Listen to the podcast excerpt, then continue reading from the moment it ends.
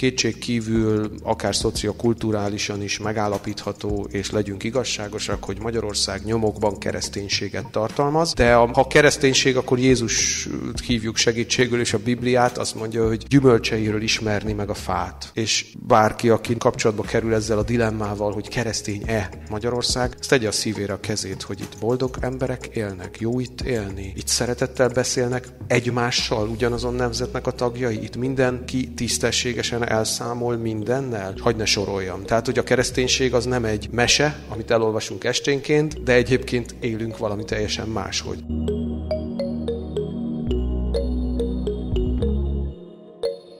Társadalomban kellene olyan fékeknek lennie, ami védi a saját értékeit, tehát szekularista társadalom, szekularista állam tulajdonképpen minden félnek, minden felekezetnek az értékeit védi. Állam nem lehet vallásos, ember lehet vallásos. Ember nem lehet szekularista, állam lehet szekularista ember lehet vallásos, nem vallásos, de egyen értékű a másikkal, ugyanolyan joga van társadalomban létezni, saját általa hit értékeket védeni, ez akár vallásos,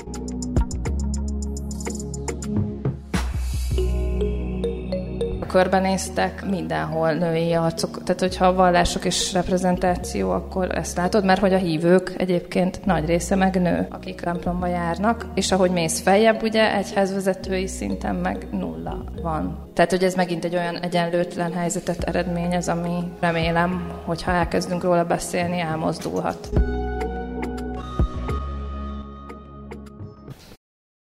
Vallási témák a közbeszédben Gerjesztett félelmek vagy felekezetek közötti párbeszéd? Mi a közérdeket szolgáló minőségi média szerepe a különböző vallások és kultúrák bemutatásában?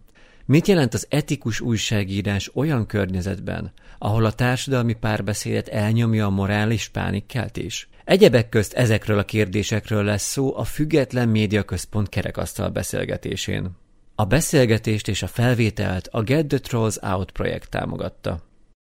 Üdvözlöm a megjelenteket, illetve a minket online követőket is nagy szeretettel. A Get the Trolls Out, tehát a trolltalanítás projekt keretében nem annyira régen beszélgettünk arról, hogy mennyire sokszor torz a vallásokról, vagy a vallási közösségekről szóló tudósítása a magyar médiában, akkor ezt sokkal inkább más szemszögökből világítottuk meg, de nagyon kíváncsiak lettünk volna arra, hogy a vallási közösségekhez így vagy úgy kapcsolódó szakértők, illetve magunk a közösségek hogyan ítélik meg ezt a helyzetet, ezt a szerepet. Ugye azt látjuk, hogy a, a vallásosság az különféle módon változik az idők során és az országokban, de az aktívan megélt vallási élet az talán mondhatjuk, hogy nem annyira központi szerepe a hétköznapoknak, a közéletnek, de az erről szóló közbeszéd, az egyházak szerepe, az erkölcsiség, a moralitás, a kulturális örökség az mindig szembe jön,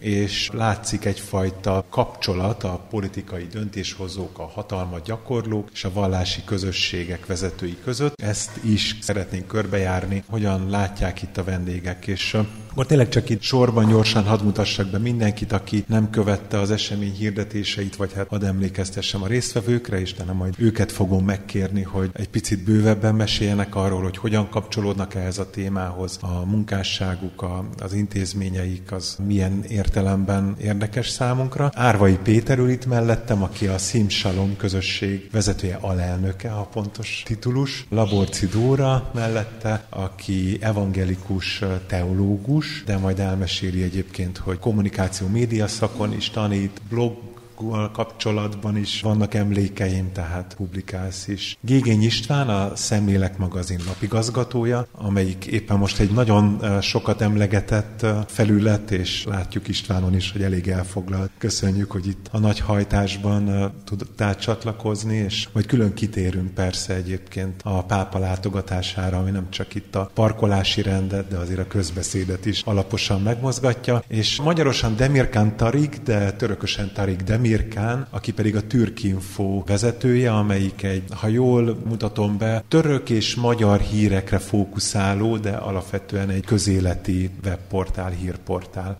Talán először azt kérném itt a sorban a, a résztvevőktől, hogy röviden egy picit meséljetek arról, hogy hogy kapcsolódtok egyáltalán a vallási témákhoz, akár ilyen személyes dolgokra is kíváncsi lennék, hogy hogy élitek meg a vallást, a munkahelyetek az mennyire részese ennek a, az egész vallási közéletnek? Mennyire aktív, vagy mennyire befolyással bíró, hogy érzitek, hogy ha már lehet ezt így mérni valahol? Először akkor Péternek adnék egy mikrofon, de lehet, hogy vegyél onnan is, akkor közbe tudok kérdezni, hogyha valahol itt van. Tehát a Szimsalom közösségről mit lehet elsősorban tudni? A Szimsalom Magyarország első progresszív zsidó közössége volt éppen a 30 éve, hogy megalapították, és szerintem amit talán igazán fontos róla tudni az az, hogy ugye Magyarországon a zsidó vallási élet a, a szocializmus időszaka alatt azért nagyon korlátozott volt. Ugye a magyarországi, tehát a magyar zsidó közösség, aminek ugye a legnagyobb része Pesten él, az 85-90 százalékban teljesen szekularizálódott. Ez nyilván azért is nagyon érdekes, mert ugye az, aki több évtizeden keresztül, tehát a családból, otthonról nem hozza magával a zsidó hagyományt, illetve a vallás ismeretét, az nagyon nehezen tud visszakerülni a zsidó körökbe, mert hiszen azért ez egy nagyon speciális kultúra már csak a héber nyelv miatt is. És én azt gondolom, hogy egy progresszív közösségnek, különösen Magyarországon igazából a legfontosabb szerepe az az, hogy segítsen abban, hogy az, akinek vannak valamiféle zsidó gyökerei, az, az vissza tudjon találni valahogy ehhez a hagyományhoz, legfőképpen a maga tempójában és azon a módon, ahogy az neki leginkább megfelelő. Ez szerintem azért nagyon jól kapcsolódik itt a mostani témánkhoz, mert azért sokszor azt is látjuk, hogy van egyfajta vallási fensőbbrendűség is, ami gyakran nem segít, nem túl befogadó azokkal szemben, akik nem ebből a közegből jönnek. A másik oldalról viszont a progresszív zsidóságot pontosan az jellemzi, hogy rendkívül fontos az, hogy azokat az alapvető morális értékeket, amelyeken tulajdonképpen a zsidóság alapszik, azokat minden egyes korban újra tudjuk értelmezni, és az adott kornak a kontextusába tudjuk kezelni. Talán annyit kérdeznék még ehhez kapcsolódóan, hogy mennyiben célotok, hogy a zsidóságról szóló közbeszédnek részesei legyetek? Megjelentek-e bárhol, kommunikáltok-e kifelé, nem zsidók felé? Szerintem ez egy nagyon-nagyon fontos feladat, hogy a zsidóságról szóló ismereteknek a körét azt bővíteni lehessen. Nagyon sok előítélet van, ami alapvetően tudatlanságból fakad, tehát szerintem az, hogy a saját ítéletünket meg tudjuk élni, az legalább ugyanolyan fontos, mint hogy kommunikáljunk kifelé. Ez egy alapvető feladat volna, de hát ugye sajnos a magyar valóság azért az ebbe alapvetően közbeszól, mert az erőforrásaink azok rendkívül szűkösek, ugye tőlünk is elvették az egyházi státuszt annak idején 2011-ben. Igaz ugye, hogy ezt azóta visszakaptuk, de az anyagi körülményeink azok nagyon nehézkesek. Most kezdünk talán egy picit kilábalni ebből a helyzetből, de mindenképpen prioritásként kezeljük azt, hogy beszéljünk azokról a zsidó értékekről, amelyek egyébként teljesen közösek. Köszönöm szépen. Dóra, akkor hozzád fordulnék, hogy mesélj egy kicsit arról, hogy hogy kapcsolódik nálad a teológusság és a kommunikáció a, médiában töltött időd, gyakorlatod, munkásságod? Meg fogom válaszolni, csak egyet kérdezhetek, így kiesve kicsit, ezt most egy az újságíró előtt velem, hogy említetted, és ez megütötte a fülemet, hogy nem befogadó a vallásos közeg, hogy itt a saját vallásodra gondolsz, vagy az ország kulturális háttérébe, tehát a kereszténységre? Hát igazából mind a kettőre, de azt kell, hogy mondjam, hogy a, hogy a zsidóságon belül is azért a, a vallásosabb zsidóság az nem mindig fogadja olyan nagy szeretettel azokat, akik nem ebből a közegből jönnek, amit én nagyon fájlalok. Mert hiszen az, hogy valaki egy vallásos család, én erre mindig azt szoktam mondani, amikor olyan emberrel beszélgetek, aki egy hagyománytisztelő családba született, hogy ő nagyon szerencsés, és nem tudom, hogy ő tisztában van-e azzal, hogy milyen szerencsés. Mert hiszen én, aki egy teljesen szekuláris családba születtem, ahol a szüleimnek a traumája gyakorlatilag teljes egészében meghatározta úgy a valláshoz, mint a kultúrához való hozzáállást, és számukra ez egyetlen egy dolgot jelentett, a rettegést, a félelmet, amitől a gyerekeiket mindenáron meg kell menteni. Ez egy teljesen másfajta pályára predestinálja tulajdonképpen az embert, mint zsidót. És hogyha az ember mindenféle előképzettség nélkül bemegy majd zsinagógába, azért ott általában ezt nem feltétlenül értékelik. Köszönöm. És bocsánat. Köszönöm, de folytassuk veled akkor. Szóval a kérdésre. Igen, egyébként a félelmek szerintem minden vallásnál nagyon nagy szerepet játszanak. Mondjuk a kereszténység esetében elmondom az én sztorimat is, de inkább ugye ez a posztkommunista örökség az, ami szerintem még az én szüleim generációját, meg ezt az egyházias közeget, amiben belenőttünk, nagyon meghatározta. És akkor itt rátérek a szemész. Én egy nagyon sok generációs evangélikus lelkész család sarja vagyok. Ebből kifolyólag egy elég hamar eldöntöttem, hogy nem akarok lelkész lenni. és akkor az ELTE média szakra csöppentem ilyen egyházi kisvárosi közegből, ami így több szempontból frusztráló volt, de nagyon szerettem egyébként ezt a tanszéket, ezt az is alátámaszt, hogy még mindig oda járok doktorizni, és most ott órát tartok, és egy vallások a médiában kurzust viszek most már többedik alkalommal, viszont ezúttal ebben a fél évben először külföldi hallgatóknak, úgyhogy majd erről is nagyon szívesen mesélek, mert mind a magyar, mind a külföldi hallgatók tapasztalatai nagyon érdekesek, és nagyon visszaköszönnek egyébként ezeken a képeken. Tehát, hogy én elsősorban újságíró akartam lenni, és aztán ugye jött egy olyan impulzus, hogy azért így nem árt, hogyha van az embernek egy szakmai profilja, és ez olyan 2008-9 környékén úgy letisztázódott bennem, hogy annyi sok marhaságot tudnak tényleg a világi sajtóba írni egyházakról, vallásokról, ugye kifejezéseket pontatlanul használtak. Akkor még más problémák voltak az egyházi vagy vallási újságírással, és akkor ezt én így eldöntöttem, hogy én egy ilyen egyházi szakújság, vallási szakújságíró szeretnék lenni, és aztán ugye elkezdődött az első Orbán kormányjal egy olyasfajta kisajátítása a kereszténységnek a közbeszédben, ami ezt azért eléggé megnehezítette, de nem akarok Istvántól minden témát elvenni. Tehát, hogy ugye a kereszténység úgy blog bekerült egy politikai kategóriába, és megszűnt úgy objektív, vagy hogy mondjam, minőségében, vagy ugye, amit látok még sokszor visszaköszönni, megint csak minden világvallás felől érkező hallgatóimnál, hogy ugye ez a személyes erőforrás, a hit nagyon sokszor ugye összeütközik az intézményes vallásossággal, és hogyha még ez egy ilyen politikai kisajátítással is meg van fejelve, akkor meg végképp nagyon bonyolultá és nehézé tud válni. Ez így mind amúgy az én személyes és szakmai életemben is jelen van, ez a bonyolultság. Néha elfáradok, és akkor más vonalon írogatok, meg dolgozom, nagyon sokféle lapnál dolgoztam újságíróként, de aztán úgy valahogy mindig vissza-vissza találok, mert hogy nem nagyon tudok mást csinálni. Aki nem annyira járatos a felekezetek témáiban, annak hogy szoktad bemutatni az evangélikusságot egy mondatban, hogy miben különbözik, vagy mi a, amit tudni érdemes róla, hát, akár így napjainkra értve? Erről meg azért beszélek mindig nehezen, mert én, én ugye nem vagyok hivatalosan egyházi szervnek tagja. Én nekem egy teológus masterem lett, a médiás masterem mellett és így szociáletika szakirányom van egy evangélikus teológus diplomám, de nem dolgozom bejelentett munkaként az evangélikus egyház van kapcsolat, tehát vannak projektek, amikben szoktam részt venni, illetve most az Európai Protestáns Egyházak Közössége nevű kisbécsi székhelyű szervezetnek szoktam sajtófeladatokat vállalni, így mondjuk az európai protestantizmus világába is jobban belelátok, ami megint csak nagyon sajátos, vagy emiatt elég sajátos színezetet kaphat ez a magyarországi protestantizmus, de ha már az evangélikusságról beszélünk, akkor itthon ugye alapvetően ez a beszélgetőbb, nyitottabb, ugye Luthernek is az asztali beszélgetései az egyik leghíresebb könyve, és ez szerintem azért a történelmi egyházak közül nyilván mérete miatt is még a mai napig így leginkább az evangélikus egyház hozzá. Hát egyébként meg ugye azt kell tudni róla, hogy Luther Máton több mint 500 évvel ezelőtt a Wittenbergi vártemplomra kitűzte az ő 95 tételét, amiben így leírta, hogy hát tulajdonképpen az akkori korrupcióval szemben mik a szerinte a vitatható pontok, csak ugye a, a, ez a pápa ténykedésére és a búcsú cédulákáról is vonatkozott. Olyan nagyon ebben nem akarok belemenni, mert aztán ezt meg a hallgatóimnak is szoktam mondani, hogy, hogy itt azért még mindig az úrvacsora körül zajlanak a legnagyobb viták, miközben hát látjuk, hogy a melegek és a háborúk és egyéb szexuáletikai kérdések foglalkoztatnak nagyjából mindenkit, aki kívül van ezeken a vitákon. De mi még úgy ebben sem nagyon jutottunk dűlőre. Szóval így egyről ennyit, az evangélikusokról ezt kell tudni. Lutheri reformáció ága, ugye a reformátusok meg a kálvini. És hát nagyon sok szempontból hasonlít, jobban a katolikusra, más szempontból a reformátusra, de olyan nagyon ilyen teológia történeti részben nem mennek. Akit be. érdekel, az utána nézhet majd a egész biztosan. Egyébként egyház szerkezetét tekintve szerintem demokratikusabb, ugye ez a presbiteri berendezkedés, és megint csak sok szempontból meg nagyon-nagyon nehézkes és hierarchikus is egyben, tehát hogy így sok szempontból azért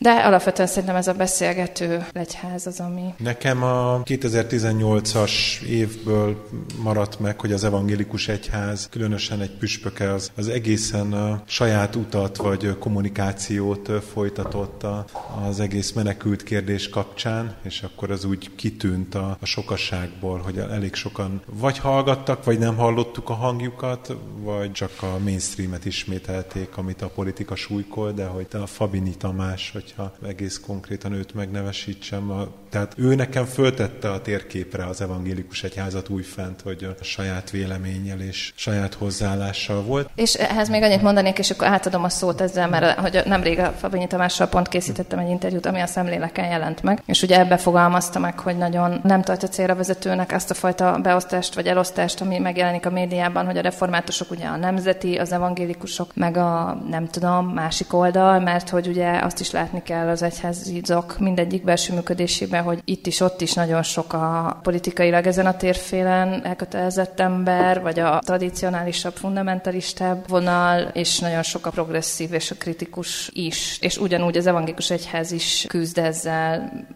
mint ahogy a többi, csak ugye igen, van püspöki szinten arra nyitottság, hogy ki lehessen tenni az asztalra adott esetben ilyen rázósabb kérdéseket is. És akkor így át is. És hát Istvánhoz fordulok. Egyrészt az van a fejemben a szemlélek kapcsán, hogy hát elhangzott, hogy mennyire uralja a vallási témákat a mainstream média, mennyire egyfajta üzenetet próbál átadni, meg egyfajta ilyen szerepet a, a vallási közösségeknek, és ehhez képest itt a szemlélek, amelyik bár lehet, hogy nincsen annyi eszköze, meg nincs olyan nagy apparátus, meg, meg anyagi lehetőség mögötte, mint mondjuk egy köztévé mögött, vagy egy közmédia mögött, de hogy egészen sok tartalom születik ott, és egy egészen új megközelítést mégiscsak meg tudtok jeleníteni, és nem beszélve arról, hogy éppen aktuálisan most a Ferenc pápa üzenetei az utcákon olvashatók, ez is nektek köszönhető. Honnan indult ez az egész szemlélek, vagy hol tart ezen az úton? Mielőtt erre válaszolnék, két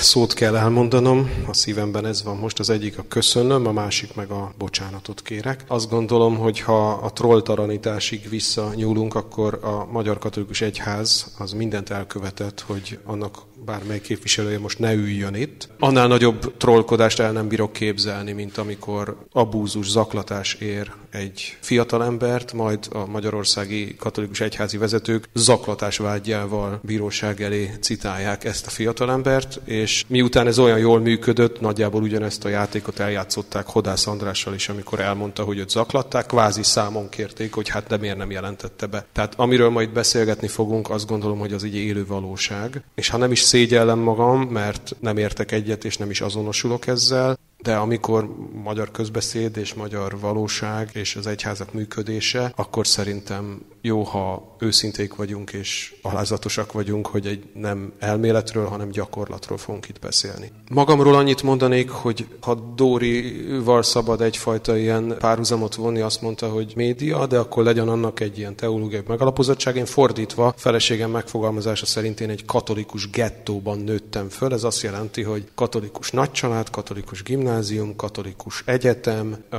Az édesapám a helyi katolikus egyháznak ilyen oszlopos tagja volt, és én iskola után oda mentem a plébániára, a templom nekem az ugye a második otthon volt, tehát nekem egy ilyen evidencia volt, jó és utólag, ha visszatekintek, korlátozó, leszűkítő értelemben is egy burok volt számomra a katolikus egyház. Ebben nőttem föl, ebben szocializálódtam, és ennek a pozitív megközelítése az, hogy nagyon alaposan azt gondolom, hogy az mondjuk így, hogy átlagos hívőhöz képest nagyon jól ismerem a saját egyházamnak nem csak a tanítását, hanem a, a rezdüléseit is. Sok olyan dolog van például a pápalátogatás kapcsán, amiről annak ellenére átlátom mondjuk a rendszert, hogy pontos információm nincsenek is, mert tudom, hogy ez hogy szokott működni. Hát ebben szociálizáltam, ez, ez így az én világom. És a szemlélek név az blogként indult el. 2014-ben egy személyes kezdeményezésem volt, írogattam olyan tartalmakat, amik belőlem ki akartak jönni, szerettem volna másokkal megosztani, de nem volt hozzá felület, mert én addigra már 10 plusz éve dolgoztam az új ember katolikus heti lapnak, akkor főleg még ugye nem az online, hanem a print volt a 2000-es években az elsődleges felület, legalábbis a katolikus egyház számára, annak voltam külsős munkatársa, de hát azért ott is megvolt, hogy mi az, ami megjelenhet, mi az, ami nem. És ha mai napig vissza akarom vezetni, illetve mai naptól egészen a blog kezdetéig ezt a kis szemlélek történelmet, ami 8 és fél, lassan 9 év, akkor a szemlélek az a felület, volt mindig is, és maradt és erősödött, ami a morális, társadalmi, keresztény gondolatiságban azon tartalmakat közli, amiket jó lenne, ha valaki leközölne,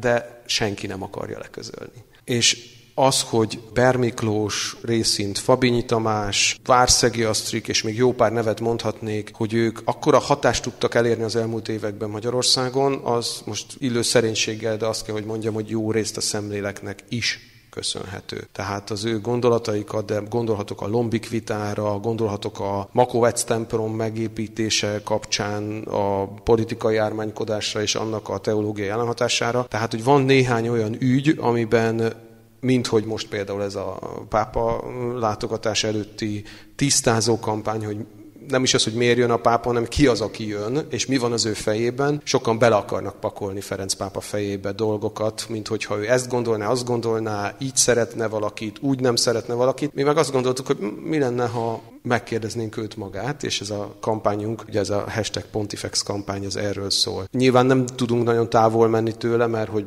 épp holnap érkezik Magyarországra, Budapestre a Ferenc pápa. Én magam nem hoznám ezt ide be, de szívesen válaszolok kérdésekre. Azt viszont bár sokan talán azt gondolnák, hogy na, a katolikus egyház bizonyos értelemben a legegyszerűbb, mert Róma locuta causa finita, ugye Róma megmondta, vita befejezve, egy sík dolog. Hát nem, egyáltalán nem, és talán pont a pápa látogatásnak az előszele mutat rá, hogy én magam meg tudom azt fogalmazni, hogy miközben katolikus teológus vagyok, katolikus hittanár diplomám van, inkább fölfedezem sem, mint állítom, de úgy tapasztalom, hogy én nem vagyok tagja a Magyar Katolikus Egyháznak. De jure igen, jog szerint beletartozom az egyik egyházmegye híveinek közösségebe, fizetjük családilag az egyházadót, de de facto ki vagyok rekesztve. Tehát amikor a holnapi napon Szent István Bazilika, a bazilikában és a bazilika előtti téren a püspökökkel, papokkal, diakónusokkal és a katolikus egyház, magyar katolikus egyház lelkipásztori munkatársaival szándéka szerint, szíve szándéka szerint találkozik Ferenc pápa. Hát oda én nem kaptam meghívást. Nem csak én, jó páran, akik nem tartozunk a, az udvartartáshoz, nem tudom most ezt is szebben fogalmazni. Úgyhogy a kordonon kívül ez egy kicsit szimbolikus is, de én elmegyek, mert én úgy érzem, hogy Ferenc pápa szeretne velem találkozni. És akkor ezzel egy kicsit már rá is mutattam arra, hogy nem olyan egyszerű ám az, hogy mit is jelent katolikusnak lenni például Magyarországon. Ettől függetlenül függetlenül én egy boldog, hálás, elkötelezett katolikusnak tartom magamat, aztán a többi majd a beszélgetésből jöjjön elő. Ó, nagyon szépen köszönöm. Most Tarikhoz fordulnék, aki ilyen értelemben egy kicsit máshonnan érkezett, de egy picit mesélj erről a Türkinfóról, légy szíves, hogy milyen fókusszal, és bár míg a, a három másik vendég kifejezetten kapcsolódik közvetlenül a valláshoz, a Türkinfóról azért gondoltuk, hogy fontos a jelenléte, vagy hát a te jelenléted, egyrészt, mert gyakorló újságíróként a médiát biztos biztos, hogy érzékenyen követed és figyeled és ismered, illetve erről majd beszélünk később, de hogy akár a, ez a szekuláris vallási egyensúlya az államon belül, ez nagyon érdekes téma, akár Törökországban, akár Magyarországon. De te hogy kapcsolódsz egyáltalán a vallásokhoz? Te mennyire vagy szekuláris vagy vallásos? A Türkinfo mennyire dolgozik a vallással? Tehát Tárgi Demirkan a nevem. Alapvetően újságírással foglalkozom, de független újságíróként Egyébként, tehát magyarországi és közép-európai eseményekről szoktam tudósítani különböző nemzetközi orgánumokat, elsősorban törökországi, török nyelvű orgánumok ezek. Törökország és a BBC főleg, vagy Deutsche Welle is szoktam hírt adni annak a török nyelvű felületére. De ez fordítva is igaz, tehát a törökországi eseményekről, vagy közel-keletről, vagy iszlám világról viszont magyar nyelvű médiákhoz szoktam hírt adni, elemezni, stb. Tehát én tulajdonképpen oda-vissza dolgozom. Mind a két világot magámvilágának érzem, mert mind a kettőben elég hosszú ideig éltem, közelről ismerem, azt is ismerem, hogy igazi, tehát a, a látható cselekedetek mögött mi van, mi zajlik. Talán az a mély késztetés visz engem előre, hogy a, az igazsághoz szeretnék hű lenni. És ha egy jelenség, egy esemény Ha nem úgy van, ahogy továbbadják, vagy nem úgy van, ahogy magyarázzak, az engem irritál. Tehát el kell mondanom, hogy ott mi van. Ez a legerősebb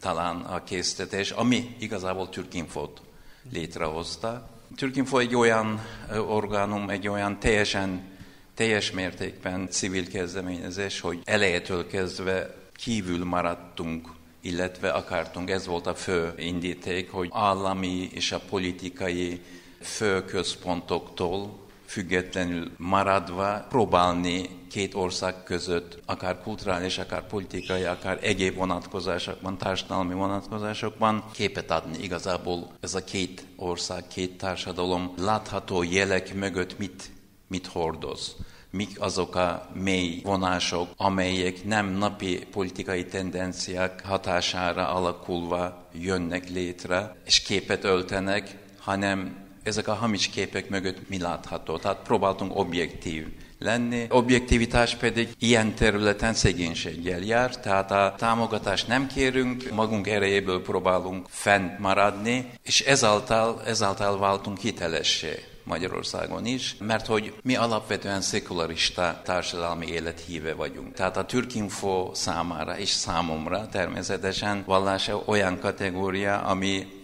embernek a magánügye. Utóbbi időben nem csak Törökországban, hanem Magyarországon is természetesen, de Európában több országban is vallás nagyon előre tolta magát, nem, nem, nem ő tolta magát előre, hanem politikai rezsimek abban láttak jövőjüket, hogy a vallást és a vallási intézményeket egy fegyverként használva hódítsák a társadalmat. Tehát a Türkinfo annak ellenére vallással nem foglalkozik, tehát alapvetően nem a témánk, hiszen igen, vallás mint kategória társadalmi és egyéni identitásban fontos szerepet játszik, akár egyéni, akár társadalmi formában embereknek fontos maguk definiálásában, vallásban, vallást valahova elhelyezzenek. De én úgy gondolom, ez teljesen magánügy, és a Türkinfo életében is ez egy olyan kategória, volt, ami tulajdonképpen nem elsők között szerepelt, akár magyarországi, akár törökországi fejlemények definiálásában. De viszont mi nem változtunk, de vallás volt változott, tehát betódult mi életünkbe is. Nem lehet kihagyni természetesen, hiszen mi Törökországgal foglalkozunk, törökországi képet próbálunk Magyarországon a reális képet tükrözni, hogy mi történik, vagy fordítva magyarországi eseményeket Törökország felé. Két nyelvű honlap ez, de ebben nem lehet nem foglalkozni vallással. Például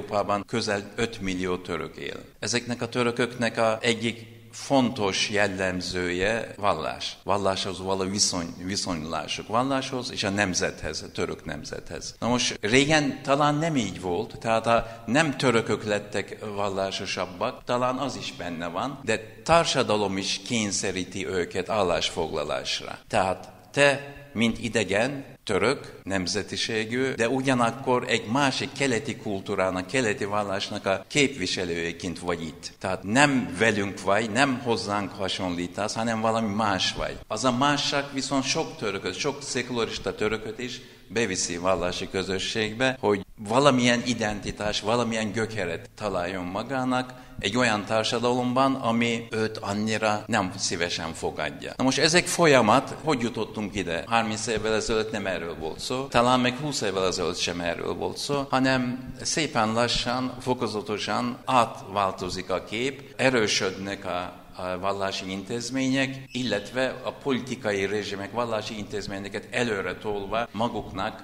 külön világokat próbálnak alkotni. Ebben a helyzetben Türkinfo kénytelen volt, igen, foglalkozni vallással is, de mondom, nem központi témánk, tehát ilyen értelemben a kollégák valami mást képviselnek tulajdonképpen. A Türkinfo nem valamilyen vallásnak a képviselőjeként próbál társadalmi folyamatokban részt venni, vagy azt mutatni, ami ott a mögött van, hanem ezzel is kénytelen foglalkozni. De egyre inkább foglalkozunk, mert egyre, egyre inkább akár Törökországban, mint politikai intézmény, a politikai iszlám már hatalmon van 20 éve, és a társadalmat úgy próbál alkotni, annak ellenére, hogy török alkotmány egy szekularista alkotmány, egy török köztársaság, már száz éves szekularista köztársaság, minden megváltozik, életformától oktatásig, és emberek kénytelenek ezzel közelebbről foglalkozni. És hasonló tendenciákat látom Magyarországon is, annak ellenére Magyarország is hasonlóan szekularista államforma. Nagyon köszönöm. Azt hiszem, egy fontos ponthoz érkeztünk itt a témában, és Dóra, már itt látom, hogy vannak gondolataid. Annyit fűznék hozzá, igen, hogy 20 évvel ezelőtti élményem egy egyiptomi nyaralás egy barátommal, és amikor az utcán beszélgettünk helyiekkel, kérdezték, hogy honnan jövünk, és amikor mondtuk, hogy Magyarország, akkor rávágták, hogy aha, tehát keresztények vagytok, és jó, derültünk ezen magunkban, eleve szekuláris háttérrel jöttünk, tehát hogy ez nem volt ilyen értelemben igaz ránk, és mi sem úgy úgy tekintettünk a helyiekre, mint a, akiket a vallásuk határoz meg, de mint hogyha tényleg valahogy megérkeztünk volna oda, hogy akár a politika, akár a média, és ezt egy picit boncolgassuk, sikeresen beletette egy ilyen közegbe a társadalmakat, és el azt állítja, hogy Magyarország keresztény, Európa keresztény, Törökország muszlim, közel-kelet muszlim, iszlám, a zsidók ugye azok mindenhol vannak, igen. Tehát, hogy ők az extrák ezekben, és leosztanak szerepet is ahhoz, hogy ki hogy látja. Nehéz persze minket kívülről látni, minket úgymond, tehát, hogy a keresztény Magyarországot vajon hogyan látják más országokban, de az jól látszik, hogy a muszlim bevándorlókat, a muszlim többségű országokat hogyan látjuk a magyar médiában, nem túl pozitívan, tehát, hogy kifejezetten negatív képet látni, és a, a zsidóságról is különféle képek terjednek, az minden esetre egy kérdésem menne mindannyiatokhoz. Egyrészt, amik elhangoztak, kommentáljátok, hogyha ha megmozgattak egy gondolatot bennetek, de hogy mit gondoltok arról, hogy a viszonylag központilag irányított állami magyar média az milyen szerepbe próbálja a vallási közösségeket beletenni, ebből ti mit éreztek? Tehát akár úgy, hogy a zsidó közösségek panaszkodnak arra, hogy a holokauszt megemlékezésekről volt szó nemrég egy másik beszélgetésen, aki, ahol a résztvevők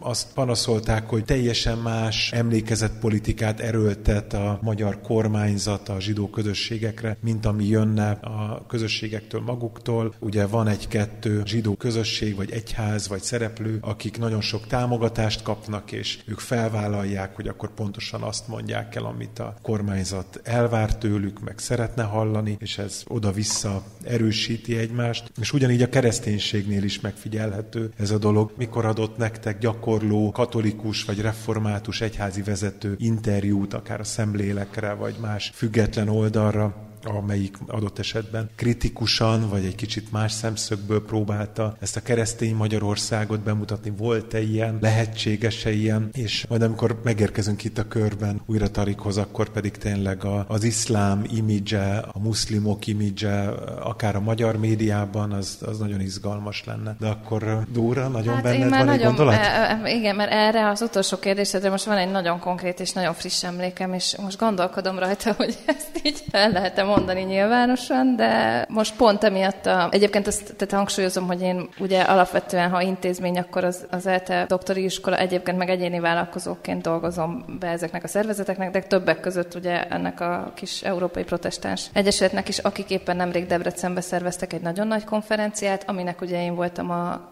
a külföldi protestáns szervezet sajtósa, és ezért hát most azt hiszem, hogy ezt így korrekt politikailag is kimondanom, hogy így kénytelenek voltak interjút adni nekem, de ebből volt egy eléggé látható zavar, vagy hogy mondjam, nem, nem eléggé látható, de hogy úgy azért egy észlelhető zavar a gépezetben. De hát ugye úgy nagyon így, mint Laborci Dória, nem tudom most, a, én azt akartam elmondani most már, akkor ez a reklámhelye, amit így teljesen önkéntesen csinálunk egy barátommal, ez a keresztény kultúra blog, amit meg pont arra a folyamatnak az ellen példájaként kezdtünk el pár évvel ezelőtt, ami ugye a kereszténységet így politikailag kisajátította, és hogy nem nagyon maradt tér, tehát hogy a, én is egy szekuláris újságírónak lettem kiképezve, és akkor viszont láttam kritikusan azt, hogy ez elfed egy csomó olyan tényezőt, tehát hogy a, ha a pénz ugye erőforrás és gazdaság rovatok lehetnek, akkor ha a hit is erőforrás egy csomó embernek, akkor vallás rovatok miért nincsenek. És egyébként külföldi példa volt, ugye Guardian, Zeit, nem tudom, sokáig. Ezek most már nagyrészt a kultúra rovatba betagozódtak, de ahogy mondod, egyre inkább politikai nyomásra felértékelődik az, és ezt én is tapasztalom, hogy korábban szekuláris mainstream sajtóba ilyen közdenem, hát a mi, mi szekuláris liberális olvasóink elveszítjük, hogyha vallásos témákkal foglalkozunk. Ez volt az én pályám kezdetén a, a hozzáállás, és most meg na- nagyon nagy nyitottságot látok, mert igazából egyre fontosabb az, hogy mi a valódi arc, mi az igazi tanítás. Csak ugye ezt szoktam a hallgatóimnak is mondani, hogy nagyon nehéz a vallási újságíró, hogyha már így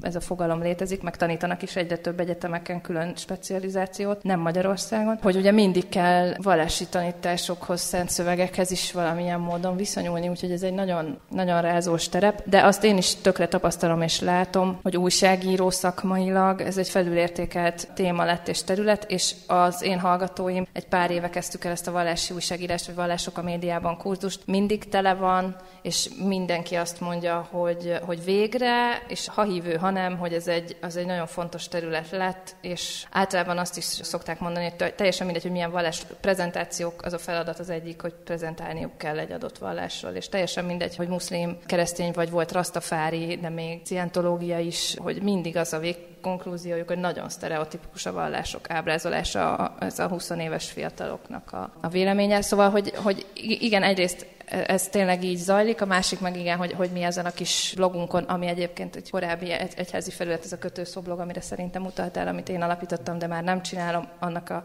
szerkesztői köréből létrejött picike kis felület, amit itt tényleg szabadidőnkben csinálunk. Ez pont ennek jött létre, mint ahogy a szemlélek is, ha jól sejtem meg tudom, hogy megmutassuk, hogy a politikai, nem tudom, érdekeken túl mi az, ami szerintünk ez a vallás amit jelent, és a válaszod meg még ugye az volt, hogy milyen szerepet szán, és az abszolút a szövetséges. Ami ugye megint csak egy meghasonlott helyzet, mert azért az egyházaknak, vallásoknak alapvetően nem a mindenkori hatalom a szövetségese, hanem ugye általában a mindenkori számkivetettek. Én több dologra reagálnék, igyekszem röviden tömören. Az egyik az, hogy ha Magyarország keresztény lenne, de ha az a kereszténység, amit Magyarország hivatalosan a közéleti vezetői által képvisel, akkor én nem vagyok keresztény. Az, amit az ország vezetése nem csak szóban, hanem elsősorban a cselekedeteivel művel, az az én vallásommal, nem csupán hitem, vallásommal nem fér össze. Nem keresztény Magyarország, és a második felvetésre is ezzel reagálnék, hogy hát azért én nem lehetek elégedetlen, vagy mi a szemléleknél, hiszen most konkrét számmal tudok válaszolni, eddig 21,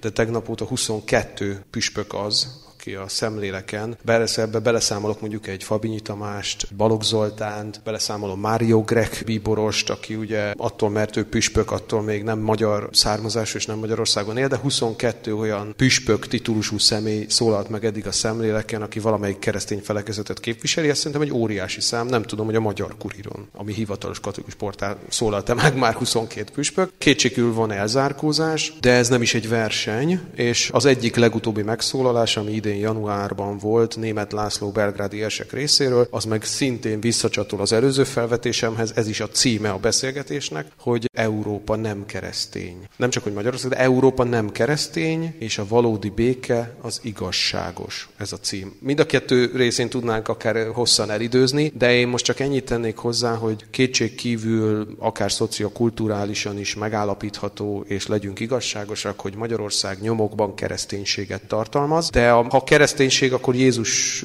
hívjuk segítségül, és a Bibliát azt mondja, hogy gyümölcseiről ismerni meg a fát. És bárki, aki kapcsolatba kerül ezzel a dilemmával, hogy keresztény-e Magyarország, azt tegye a szívére a kezét, hogy itt boldog emberek élnek, jó itt élni, itt szeretettel beszélnek egymással, ugyanazon nemzetnek a tagjai, itt mindenki tisztességesen elszámol mindennel, hagy ne soroljam. Tehát, hogy a kereszténység az nem egy mese, amit elolvasunk esténként, de egyébként élünk valami teljesen máshogy. A szó és a tett egysége. És például a Ferenc pápa érkezése kapcsán ugye egy nagy különbségtétel lehet mondjuk a magyar katolikus egyházi vezetés és a Ferenc pápa stílusa között, hogy ő inkább egy igaz, hiteles, önkritikus, a sebzettséget is felvállaló stílusban pásztorkodik, míg idehaza sokkal inkább részben elzárkózó, részben ítélkező, és leginkább egy magát szépnek láttatni próbáló, és éppen ezért diszharmonikus képet látunk. Szóval Magyarországon élnek keresztények, de annál rosszabbat nem tehetünk, hát nem a vallásnak, mert én én a keresztény védést is, mármint a keresztény védelem, ugye ez egy, ez egy terminus technikuszá vált. Szóval, hogy a keresztények nem akarják megvédeni a kereszténységet, a keresztények élni akarják a kereszténységet. A Ferenc pápának is szó szerinti kritikája van a keresztény védelemmel, mondjuk így sáfárkodó, boltoló politikai populistákkal szemben. Az egyik plakátunk erre tesz is célzást. De nem megvédeni kell a kereszténységet, hanem a kereszténységnek helye van, még a szekuláris társadalmon belül is. A Biblia nem véletlenül a világ egyik legnépszerűbb könyve, és én azzal zárnám mostani gondolatomat, hogy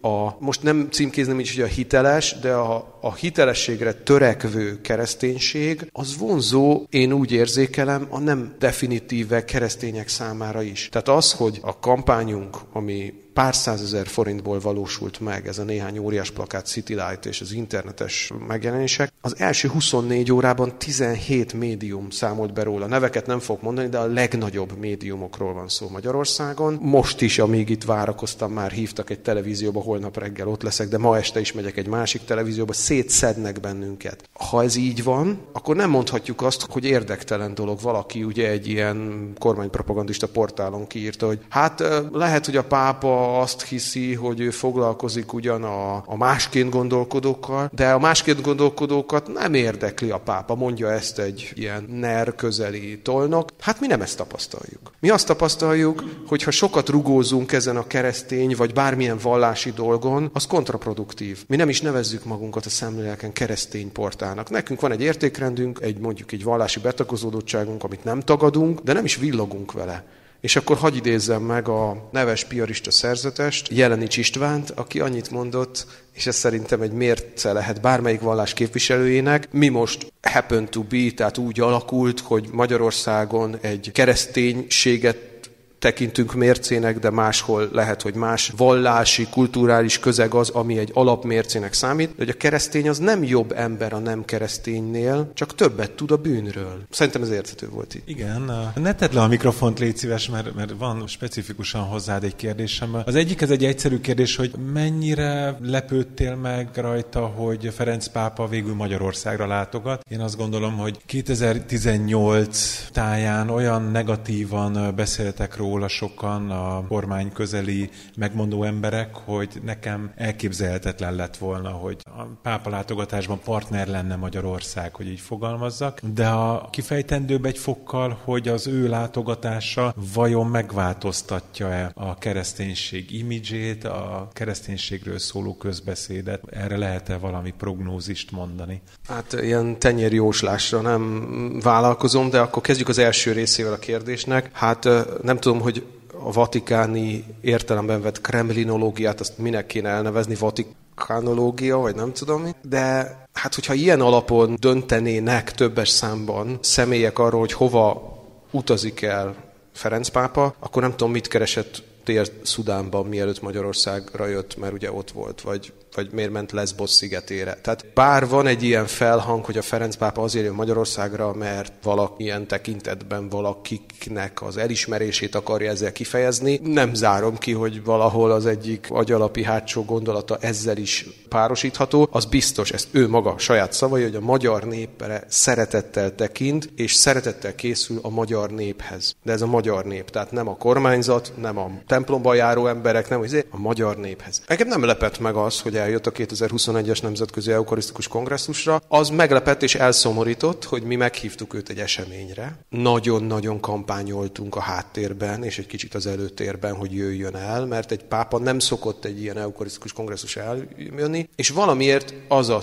döntés született, ezért mondtam, hogy ez már a kremlinológia része a Vatikánon belül, hogy a szlovákok meg amúgy is meghívták őt egy országlátogatásra, és végül akkor ezt úgy ott valahol a döntéshozók összekapcsolták, hogy akkor, akkor csomagban eljön ide úgy is, mert itt az Eukarisztikus Kongresszus egy eseményre, ez a záró misé, a Stáció Orbis. Az egész kétszer egy hetes volt maga az Eukarisztikus Kongresszus, és ennek a vasárnapjára érkezett, leegyszerűsítve három órára, majd elment három napra Szlovákiába. De hát még ide se ért, Budapestre, már nem tetszését fejezte ki nem egy és nem két hangadó, hogy miért csak három órára jön ide, bezzeg a szlovákokhoz meg három napra. Hát bocsi, ide három órára hívtuk, oda három napra hívták, és ő mind a kettőre igent mondott. Most ezért őt miért kell bántani, vagy a Vatikán? És már akkor előzetesen volt ilyen terv, hogy akkor jöjjön hosszabb időre, le voltak téve megfelelő asztalokra tervek, két napos látogatás hasonló. Szóval akkor sem azért jött, és most sem azért jön meggyőződésem, mert jó fiúk vagyunk a szemében, jó gyerekek, és ő most jutalom látogatásként eljön hozzánk. Iszonyatos problémák vannak a magyar társadalomban. Ferenc pápa se nem hülye, se nem süket, se nem vak, és tájékozott. Ettől függetlenül a szeretetét, a békéjét, az irgalmasságát mindenféleképpen biztos, hogy ki fogja fejezni a magyar társadalom iránt. Azért jön hozzánk,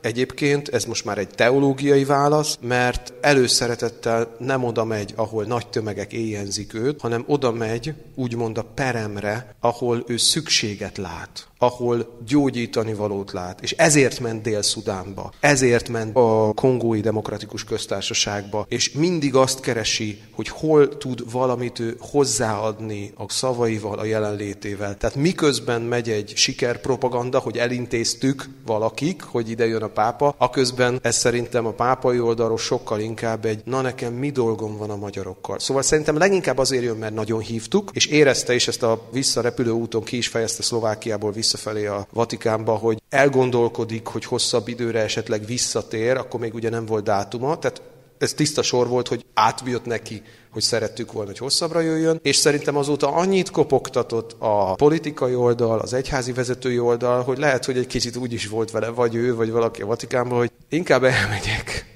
csak most már ne kopogtassanak annyit, de nem akarok senkit ezzel megbántani, én nagyon hálás vagyok, és nagyon örülök, hogy jön a pápa, csak szálljunk már le arról a magastóról, arról a pökhendiségről, hogy mi a jó tanulók vagyunk a Vatikán szempontjából. Ez a, akkor a nagy csomagban az első kérdésre válaszol, a másik, hogy mit várok, vagy mi változhat. Én nem gondolom a nagy csodáknak a bekövetkezését a következő három napban, vagy a következő három nap által, viszont abban reménykedem, hogy ez a nagyon egyszerű ember, aki meghő meghökkentően hétköznapian tud jó estét kívánni, meg imádkozzatok értem. Tehát nem egy pápai habitus, hogy úgy mondjam, hanem egy kedves nagypapa, nagybácsi, idős öreg úr stílus, hogy ahogyan ő felfogja és elképzeli azt, hogy ő, mint Krisztus képviselője egzisztál egy szituációban, legyen az a sportaréna, legyen az a Szent István bazilika, legyen az bármi, ami majd most következik, abban olyan apró gesztusokat képes tenni. Egy ölelés, egy buksi simogatás, az, amit mondjuk esetleg nem mond el, pedig sokan várják, nem tudom, molesztálás, politikai számonkérés, bármi. Azzal is, amit nem mond el, ahogyan fölül emelkedik, nem jobbra-balra, fölül emelkedik a mi kicsinyes hülyeségeinken, ezzel talán inspirálni tud minket. Én ezt várom. Tehát nem nagy csodákat, hanem inkább pici minták megerősítését, elültetését, esetleg a kétség felébresztését. Hogy biztos jó irányba megyünk mi, akár a katolikus egyház, de akár a magyar társadalom. Egyetlen egy nagyon gyors kérdés feltehetek, és talán az bocsánat, hogy megint kiszállok a szerepből, de hogy ha kettő mondatban csak így érzésed szerint mennyire ez a fajta megosztottság, amit ugye itt érintettünk, hogy a pápának lett egy ilyen nagyon torz médiaképe Magyarországon, mennyire tükröződik szerinted így a magyarországi hívők, tehát az aktív templomba járók szintjén ott nagyobb tekintély, megvan még ez a megkérdőjelezhetetlenség, vagy oda is beférkőzött ez a narratíva? Van egy olyan rokonom, közeli rokonom, akinek a falán pápa képek vannak kirakva. Ott van második János Pál, meg ott van Benedek pápa és nincs ott Ferenc pápa. Ez egy válasz szerintem a kérdésedre. És azt tudom, pontosan tudom, mert nem csak magyar bíboros van, hanem a környező országokban még van néhány bíboros, akikkel én baráti kapcsolatot tartok, hogy egész Európában van is ilyen, hogy Európai Püspöki Karok konferenciája, két oldal van. Ez tény. Van a Ferenc pápával szimpatizáló, együtt mozgó, együtt gondolkodó, és van a alig várjuk, hogy jöjjön a következő pápa nevű klub. És nem kell nekem szerintem nagy varázslatot itten előadnom, hogy mondjuk a Magyar Egyházi fővezetés az melyik klubba tartozik ezek közül. És ha ilyen megosztottság van a fejben, akkor én inkább evidenciaként kezelem, hogy ez bizony, és hogy nyilván, amiről végig beszélgetünk. Hát a magyar kommunikáció és a magyar egyházi kommunikáció, én nem emlékszem, hogy kiállt volna tiltakozva, amikor itt ment a demes vénemberezés, ment a migráns pápázás, ment a lipsizés, ment a... És akkor tovább megyek. Antikrisztus, soros ügynök, háttérhatalmak által pozícióba tett, nem is igazi pápa, hanem lemondatták a másikat. Ezek szerintem nem én találom ki, ezeket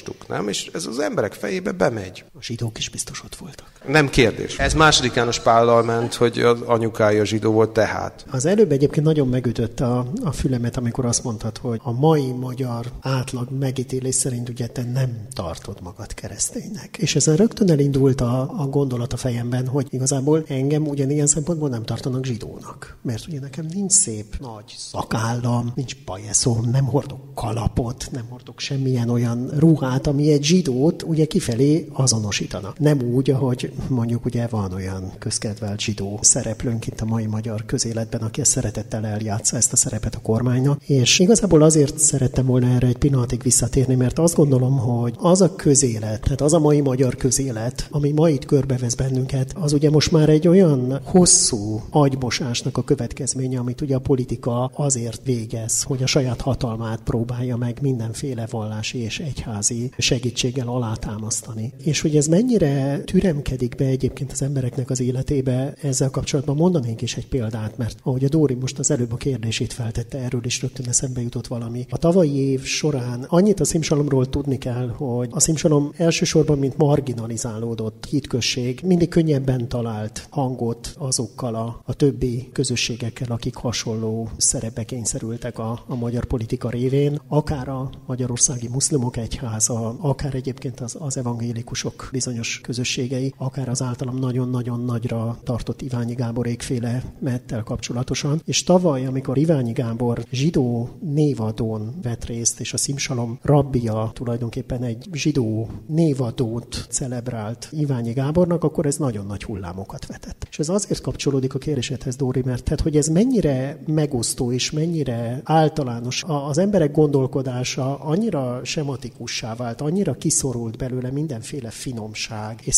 szofisztikáltság így az elmúlt évtizedek során, pontosan azért, mert ez a fajta mai durva politikai és nagyon hazug és nagyon, nagyon család kommunikáció, ez végtelenül leegyszerűsítő sémákba tolja bele az embereket. És amikor a Gábornak ez a zsidó névadó ünnepsége volt, ami egyébként egy gyönyörű, szép esemény volt, akkor nagyon komoly kritikákat kapott, hogy ő, mint egy keresztény lelkész, hogyan vehet részt egy ilyen fajta zsidó eseményben, és senki nem akarta megérteni azt, hogy valójában egy névadó, az nem, tehát hogy nagyon nehéz volt elmagyarázni azt a, a hangoskodóknak, hogy a névadási szertartás az tulajdonképpen vallási értelemben véve ez nem egy vallási szertartás, ez pusztán arról szól, zsidó nevet az kaphat, aki elvileg olyan zsidó felmenőkkel rendelkezik, ami őt predestinálja arra, hogy kaphasson a zsidó vallási törvények szerint egy nevet. Ez nem azt jelenti, hogy ettől ő neki bármilyen módon meg kellene hasonulnia a keresztény hitében, abban a lelkipásztori tevékenységében, amit évtizedek óta végez. Nem nagyon értett, ezt egy nagyon nagy értetlenség fogadta, ami nekem azért volt nagyon fájó, mert igazából ezt mutatta meg azt, hogy tulajdonképpen milyen mélyen behatol az embereknek az életébe ez az általánosító propaganda, ami, ami körülvesz bennünket, még a mi saját köreinkben is. Bocsánat, hogy így fogalmazok, de azt gondolom, hogy ez a fajta egyszerűsítő, sematizáló és nagyon populáris propaganda azért sajnos ez egy nagyon erős hatást tud kifejteni. Pontosan ezt próbáltam. A, van egy Kibic nevű honlap, ami egy zsidó közéleti honlap tulajdonképpen. Oda pontosan erről írtam Gábor kapcsán egy cikket, és annak kapcsán is nagyon sok kritikát kaptunk. És ez szerintem nagyon jól leírja azt, a, azt az általános közéleti állapotot, ahova sajnálatos módon eljutottunk. Én azért szeretnék valamit hozzátenni, de szerintem az én ilyen részidőm az már nagyon lejárt, tehát fogjatok vissza, hogy itt többször szóba került a politika, meg a politikusok, politikai szándék. A szemlélek részéről én semféleképpen nem szeretnék úgymond ítéletet alkotni, akár Magyarország, akár bármilyen politikusi tevékenységek fölött, nyilván, ha a kereszténység relációban elmondom, hogy van-e köze hozzá. De az a helyzet, hogy a politika, az mindannyian tudjuk, hogy az, annak van egy logikája, van egy módszertana, hármas alapja van, ugye ez a politika, vagy a hatalom akarása, a hatalom megtartása és a hatalom maximalizálása. Egy politikust ez hajt. És hogyha ő lehetőséget lát arra, hogy ő bekebelezze mondjuk a keresztény egyházi vezetést és egyfajta szolgai viszonyba taszítsa, akkor megpróbálja. Egy példát mondok, Olaszország. Mondhatnám, hogy a, a katolikus Olaszország, ugye, ha ilyen címkéket akarnánk alkalmazni. A katolikus Olaszországban nyilván Matteo Salvini egy jó ötletnek tartotta azt, hogy egy kampány rendezvényen meglóbálta a rózsafűzért, és hát ilyen fennhangon közölte, hogy még Szűz Mária is ugye a mi oldalunkon áll. Hát ott sem telt el 48 óra, hogy a Vatikánból talán pont Pietro Parolin, tehát az államtitkár, ami mondjuk a miniszterelnöknek felelne meg egy másik államszerkezetben, a helyi, ahol elhangzott ez a beszéd egyházmegyének a püspöke, és még legalább két másik egyházi személy külön-külön, de egybehangzóan, harsányan tiltakozott az ellen, hogy bárki politikusként kisajátítsa a kereszténységet. Bepróbálkozott, és jött a betonfal. Mit próbált be Matteo Salvini? Ugyancsak populista politikusként, mint máshol is léteznek ugye populista politikusok, átment egy olyan területre, ahol semmi keresnivalója. És annak a területnek van gazdája, és jelezte, hogy hopp, kerítésen van kapu, azon esetleg bejöhetsz, de kerítésen nem mászunk át, meg nem építjük át a kerítést, és foglalunk területet. Na most Magyarországon nem a politikusokra mutogatok, hanem magunkra, mi keresztények, nem csak az egyházi vezetőink, hanem bárki, és a szemlélek ebben azért próbál egy, hogy is mondjam, kerítés őr, vagy nem tudom mi, legalább megfigyelő lenni, mi azért igyekszünk jelezni, hogy ha-hó. A politikus csinálja azt, ami az ő érdeke, de a mi értékrendünk az ezt vajon megengedi, vagy sem. Tehát itt egy súlyos dilemma van, hogy a magyarországi egyházi vezetés, szerintem nem csak a katolikus, hanem tudnánk sorolni, hogy talán még zsidó vonalról is felmerülhetnek dilemmák, és még talán különbséget is tudunk tenni zsidó és zsidó szervezet között ebben a hozzáállásban. Mondok egy példát, talán emlékezni fogunk rá, megjelent egy nyilatkozat talán tavaly december elején az emberi méltóság témájában, és akkor aláírta azt, vagy 14 szervezet, hogy az a férfi és a nő áldott áldott kapcsolatából származó, nem tudom hogyan vezethető le az emberi méltóság. Direkt nem idézem még csak pontosan sem, mert hülyeség. Tehát, hogy már hogy nem egyeztethető össze azzal, amit állítottak az evangélikusok, meg a mazsihisz ez a két szervezet volt, ami azonnal jelezte, hogy ami megjelent, az nem az volt, amit ők láttak, meg bár szerepel az aláírásuk, de nem értenek egyet. Na most nekem a többiek hiányoznak. De megkérdeztem néhány püspököt, hogy bocsi, igaz ez? Azt mondja, hát mármint, hogy igaz, hogy mi azt nem tanítjuk. Mondom, akkor te nem tiltakozol? Én nem írtam alá. Az MKPK írta alá, majd tiltakozzon. Tehát, hogy még a, még a, a magyarországi katolikus püspökök is hárítottak. De csókolom, ez a keresztényi viselkedés? Tehát gyakorlatilag az egyházak bizonyos értelemben, vagy a vallási vezetők átadják a teret a politikának sok esetben. Igen, és, és ez cselekvés. És ők élnek is Tehát ez nem passzivitás, ez aktivitás, ez egy döntés, hogy hagyom. Az is döntés, hogy nem hagyom, mint ahogy az olasz példát mondtam, és én ezzel nem tudok azonosulni. Már is Tariktól kérdezek, de Dóri egy gyors hozzászólásra. Hát, nem tudom, én elég sok mindent itt elkezdtem közbe firkálni, de innen folytatnám, hogy szerintem megint csak nagyjából minden vallás jól leír, hogy, hogy mindig vannak árnyalatok ebben. Tehát ezt ugye keresztényük ilyen kegyességi háttérnek mondják, hogy ugye vannak kicsit ilyen kultúrprotestánsokat szokták mondani, akkor vannak ezek a, nálunk ugye fundamentalistábbnak hívják ezt a tradicionálisabb irányzatot, de vannak ezek a progresszívek. Tehát más egy kicsit az egyházi szakzsargon, de úgy nagyjából ugye ezen a progresszív, tradicionális vonalon szerintem minden világvallásban megvannak ezek a különböző árnyalatok. És én azt gondolom, hogy a politika az ezek között, az árnyalatok közötti közösséget, vagy hogy mondjam, párbeszédet beszédet lehetetleníti el. Éppen egyébként most azt látjuk, hogy elsősorban ezekkel a szexuáletikai kérdésekkel, tehát mondjuk a melegházasság kérdése az akkora vízválasztó lett, hogy a, a metodisták teljesen ketté szakadtak. Most nem az Iványiékra gondolok, hanem konkrétan Amerikában. Tehát, hogy ott egyszerűen az van, hogy arra jutottak, hogy ebben nem tudnak megegyezni, és így vannak azok a metodisták, akiknél ez oké, okay, és vannak azok, akiknél nem. És hogy ez ugye egy több száz éves egyházszerkezetnél templomok vannak, most akkor kiírod magadra, vagy hogy, tehát, hogy akkor az egészet ugye nyilván újra kell gondolni, míg miközben például a többi történelmi egyház azzal kínlódik, hogy úgy tegyen, mint hogyha ez egy lenne. Miközben gyakorlatilag beszélni nem lehet róla, mert akkor a feszültségek vannak. Na és hogyha egy ilyen helyzetben a politika rátelepszik, az ugye egy kicsit mindig az autoriterebb irányra fog hatni, mivel hogy eleve a vallási fundamentalizmusnak is van egy ilyen általános intézményesítő törekvése, ezt látjuk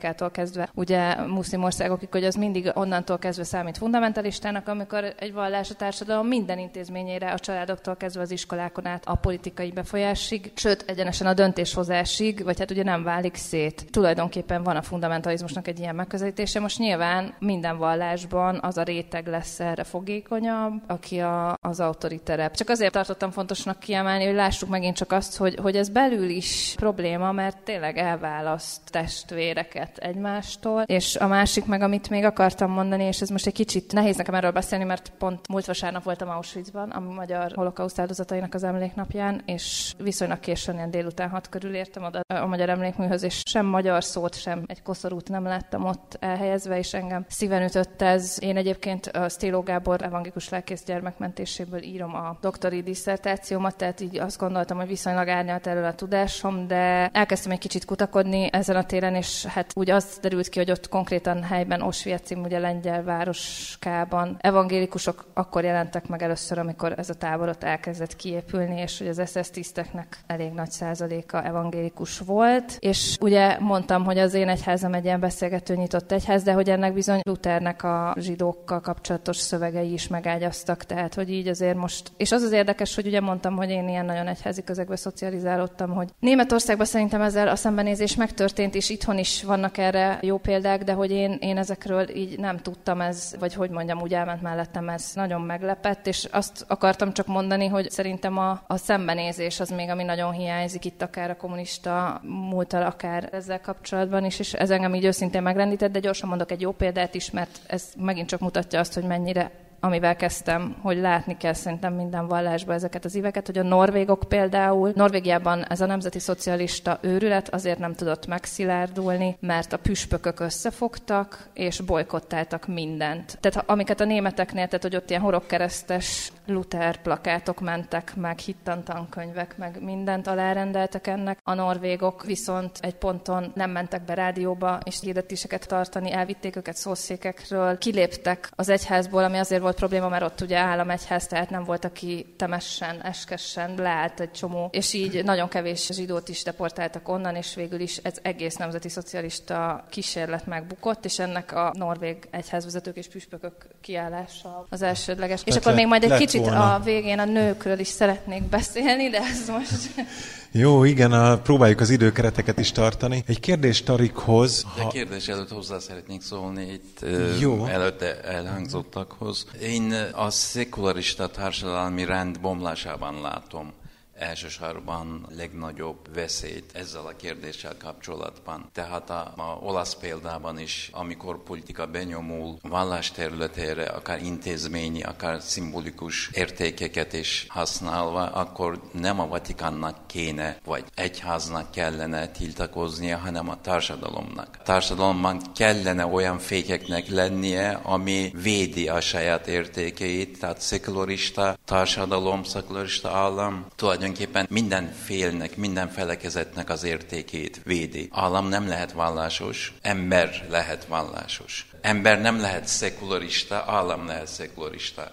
Ember lehet vallásos, nem vallásos, de egyen értékű a másikkal, ugyanolyan joga van társadalomban létezni, saját általa hit értékeket védeni, ez akár vallásos, akár nem vallásos. Tehát a szekularista társadalmi rend bomlása okozza a világban ezt a válságot, ami mondjuk nem új keletű, tehát elmúlt 30-40 év. Én ezt eh, hidegháborúnak a végére teszem, amikor a társadalom visszahódítása zajlik. Tulajdonképpen a populista erők által a vallási intézmények is benne vannak ebben. Belső hódítás zajlik, akár mondjuk Törökországban, akár Európának a bizonyos országaiban, tehát visszahódítják azokat a előretolt állásokat, amit annak idén elveszítettek. És ezt valójában vallási szervezetek együttműködésével csinálják. Tehát ez a folyamat úgy zajlik, a politika van előtérben, de háttérben valamikor magukat károsodnak érző vallási szervezetek is együttműködnek ezzel a folyamattal. A nevüket adnak, a tekintélyüket adnak a társadalom előtt, és akkor szépen visszarendeződnek a dolgok, amikor szekularista értékrend teljesen elveszti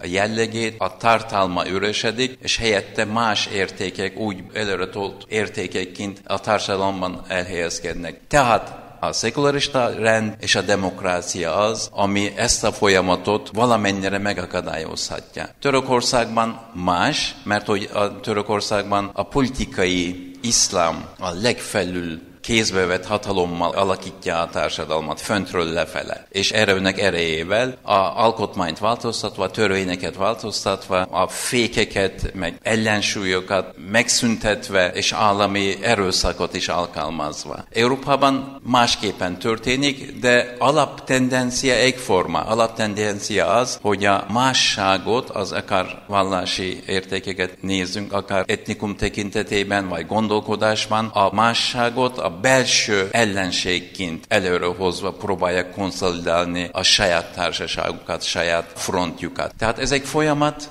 ami nem most kezdődött, nem Magyarországon kezdődött, nem Törökországban, tehát egy világjelenség. Sajnos úgy látom, hogy nincs meg vége, tehát ez meg mélyül. Ilyen tekintetben lehet más a gondolkodása, de a vallások közötti dialógus és a konszenzus megteremtésében együtt lehet működni azoknak az embereknek, akik majd szólalnak, és nyilvánvalóan sokkal többen vannak Magyarországon és más országokban is. Tehát egy új, más jellegű egységet kell létrehozni, aminek a alapja mondjuk egy szekularista és egy demokratikus társadalom létrejötte. És ez lenne Európa történetében egy újabb korszaknak a kezdete, ha ez sikerült. De ebben pessimista vagyok. Hát nem, nem jó végszó ez. Lassan, lassan egyébként a, az időkeretünk végéhez érünk viszont. Dóri mindenképpen jelezhet, hogy szeretnél még egy gondolatot megosztani. Nagyon fontosnak tartom a nőkérdést bedobni, mert hogy egyébként látom, hogy itt is minden második képen előkerül, és egy kicsit ennek a regressziónak, amit itt tapasztalunk,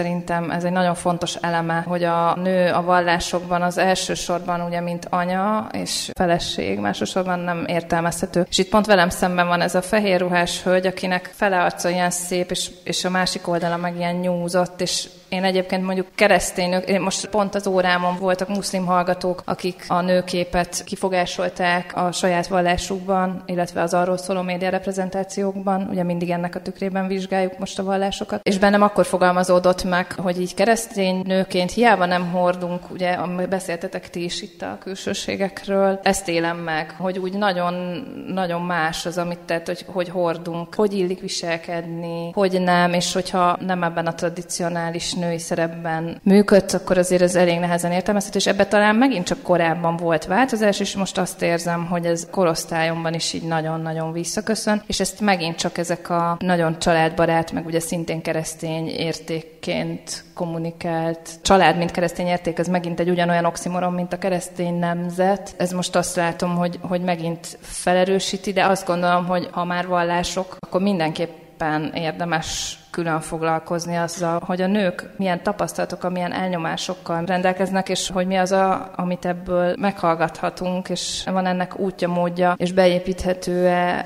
abba a folyamatba, hogy mint közösség egyébként egészségesebbek tudjunk lenni, és szerintem ebben azt látom, hogy megint csak elég sokat tennivaló, mert hogy egyébként tényleg, ha körbenéztek, mindenhol női arcok, tehát hogyha a vallások és reprezentáció, akkor ezt látod, mert hogy a hívők egyébként nagy része meg nő, akik templomba járnak, és ahogy mész feljebb, ugye egyházvezetői szinten meg nulla van. Tehát, hogy ez megint egy olyan egyenlőtlen helyzetet eredményez, ami remélem, hogy ha elkezdünk róla beszélni, elmozdulhat. Hát látszik, hogy nem egy téma van, ami, ami a vallás vallás és a társadalom, vagy a napjaink, nem is tudom, ilyen konfliktusai, vagy, vagy nagyon kérdéses pontjai kapcsolatát boncolgatják, tehát hogy van, van miről bőven beszélni, az egyértelmű. Péter? És ha már itt tartunk, akkor én egy másik csoportot szeretnék még kiemelni, és ez a fiataloknak a csoportja. Egész egyszerűen azért, mert ugye egyik oldalról nyilván azt látjuk, hogy van egy nagy kiüresedés, és így a, az igazi értékekhez való kapcsolódás az nagyon erőteljesen erőlálódik. De ezzel párhuzamosan van egy teljesen másik tendencia is, és én azt látom, hogy a fiatalok között nagyon nagy az igény arra, hogy ebben a nagyon bolond világban, amiben élünk, hogy egy szóban szeretném ezt jellemezni, akkor találjanak valami olyasmit, ami, ami mégiscsak segít támpontokat találni ahhoz, hogy az ember megtalálja a helyét ebben a világban. És én azt látom, hogy a fiatalok között erre nagyon nagy igény van. Igaz persze, hogy valahogy meg kell találnunk a kapcsolódást, vagy meg kell találnunk az utat ezekhez a fiatalokhoz, ami nagyon, nagyon nem könnyű, de azért, hogy egy nagyon saját személyes tapasztalatról beszámoljak, én tanítok egyébként, és a hallgatóimnak a nagy része az külföldi, sőt a legnagyobb részük egyébként észak-afrikai arab hallgató, és rengeteg segítséget kapok tőlük akkor, amikor bármilyen olyan értékalapú témával kapcsolatosan próbálunk eszmét cserélni, amire a magyar hallgatók nagyon kevéssé kíváncsiak. Közgazdaságtan tanítok, úgyhogy meg kell, hogy mondjam, hogy ez egy nagyon fogós kérdés, mert én nagyon fontosnak tartom azt, tehát hiába a közgazdaságtan az egy szak, szaktárgy, illetve nemzetközi kereskedelmet is tanítok, de én azt gondolom, hogy ez teljes egészében értelmezhetetlen azok nélkül, az alapvető humán értékek nélkül. A humán értékeknek ugyanúgy van egy gazdasági értéke, és hogyha gazdaságról beszélünk, nem beszélhet, nem mehetünk el anélkül, hogy a humán értékeket megpróbáljuk ebbe valamilyen módon belevonni. És éppen ezért nagyon sokszor igyekszem olyan témát is választani, amit főleg kis csoportos témáknál könnyebben feldolgozható, és ebben a muszlim hallgatóktól nagyon-nagyon sok segítséget kapok. És ami, ami szintén nagyon biztató az az, hogy igazából a magyar hallgatókat is, akik rettentően sok nagyon buta előítélettel érkeznek, végtelenül kicsi tudással, hogy mondjam, az ő kíváncsiságukat is nagyon könnyű felkelteni. Igen, egyik oldalról valóban nem annyira biztató talán a helyzet, a másik oldalról meg azt gondolom, hogy meg kell próbálnunk megtalálni azokat a pontokat, ahol lehet hatni, és meg kell próbálni ott minél többet tenni, főleg annak érdekében, hogy a fiatalok tudását tágítsuk, mert én azt gondolom, hogy a tudatlanság a legnagyobb probléma ma, és igazából